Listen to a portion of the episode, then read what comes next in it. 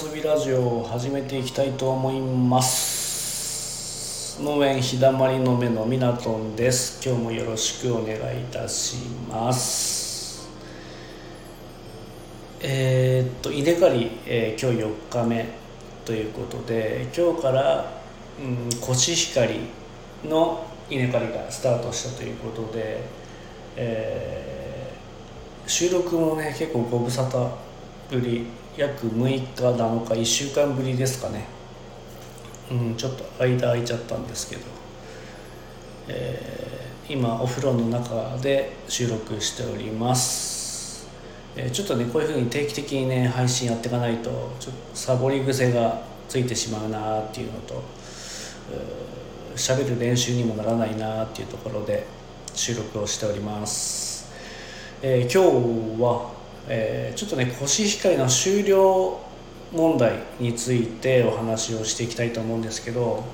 終了問題っていうかもう僕の問題ですね。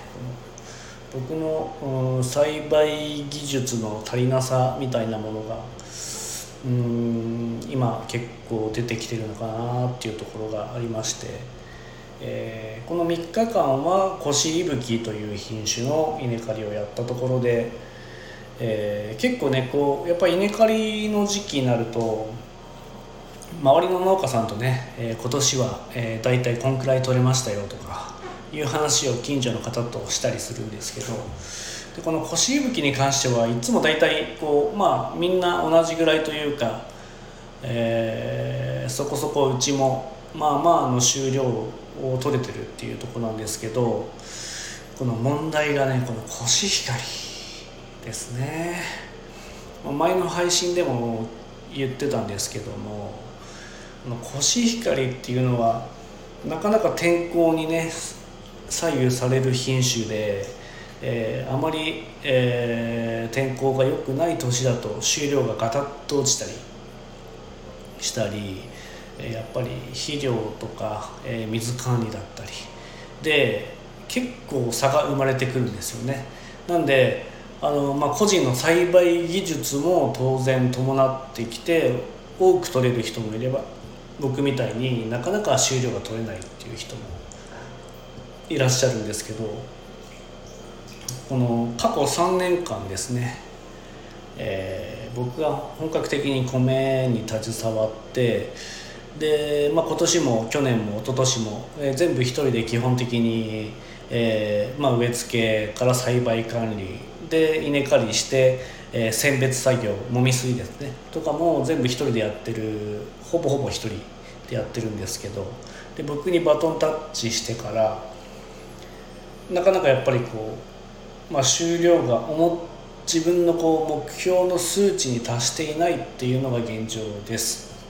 で今年も、えー、今日稲刈りしたんですけどうんもう見た感じ、えー軽トラのところに、えーまあ、稲刈りしたもみを積んで運んで乾燥機に入れてで乾燥させてそこからもみすりっていう流れなんですけど、ま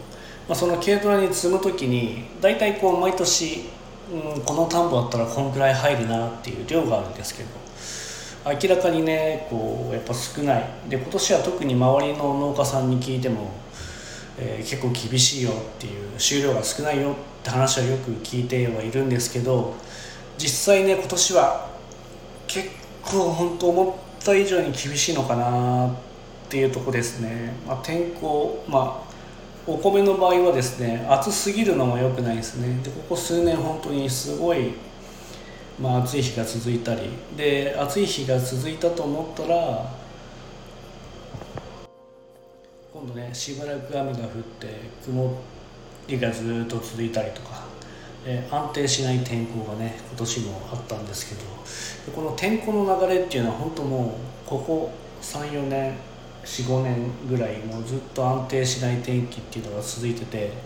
でお米の栽培に関しては結構厳しい天候なのかなっていうのは現状で思ってます。なかなかねこう思うようにいかない天候っていうのが続いたりしてるんですけどでもまあその天候の中でやっぱりいかにこう栽培技術を上げて、えー、少ない、えあ少ないじゃねえや。あの本当いかに栽培の技術を上げてで収穫量を維持するかっていうのがすごく大事になってくるんですけどやっぱりあの上手に作る人って本当に、えー、まあ、安定した収量が見込めるんですけどどうしてもあの天候でね左右される部分はあるんですけどやっぱり、まあ、その技術面でカバーできる部分っていうところもあるので、えー、まだまだねちょっと僕的には野菜作るよりもお米作る方が難しいなって感じています。結構ねお米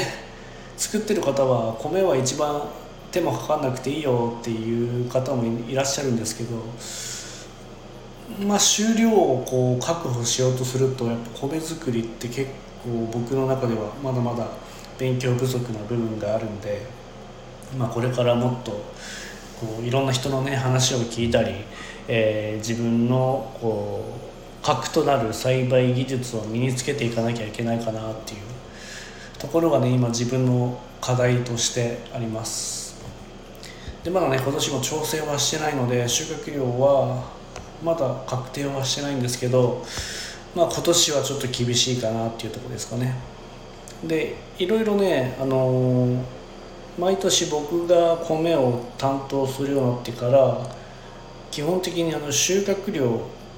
と、えー、を携帯の方のメモにね取ってあるんですよ。で一昨年がですね、えー、コシヒカリの収穫量が大体こう1単あたり 10R あたりっていうふうに、まあ、農業部門ではよく使うんですけどこう 10R あたり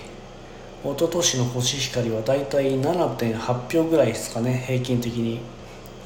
でここら辺でいう基本的には、えー、10R あたり8票から8票半取れればまずまずかなっていうところの土地なんですよ。あの、まあ、平均的にね取れればいいかなっていう産地なので、まあ、そこから比べるとちょっと厳しい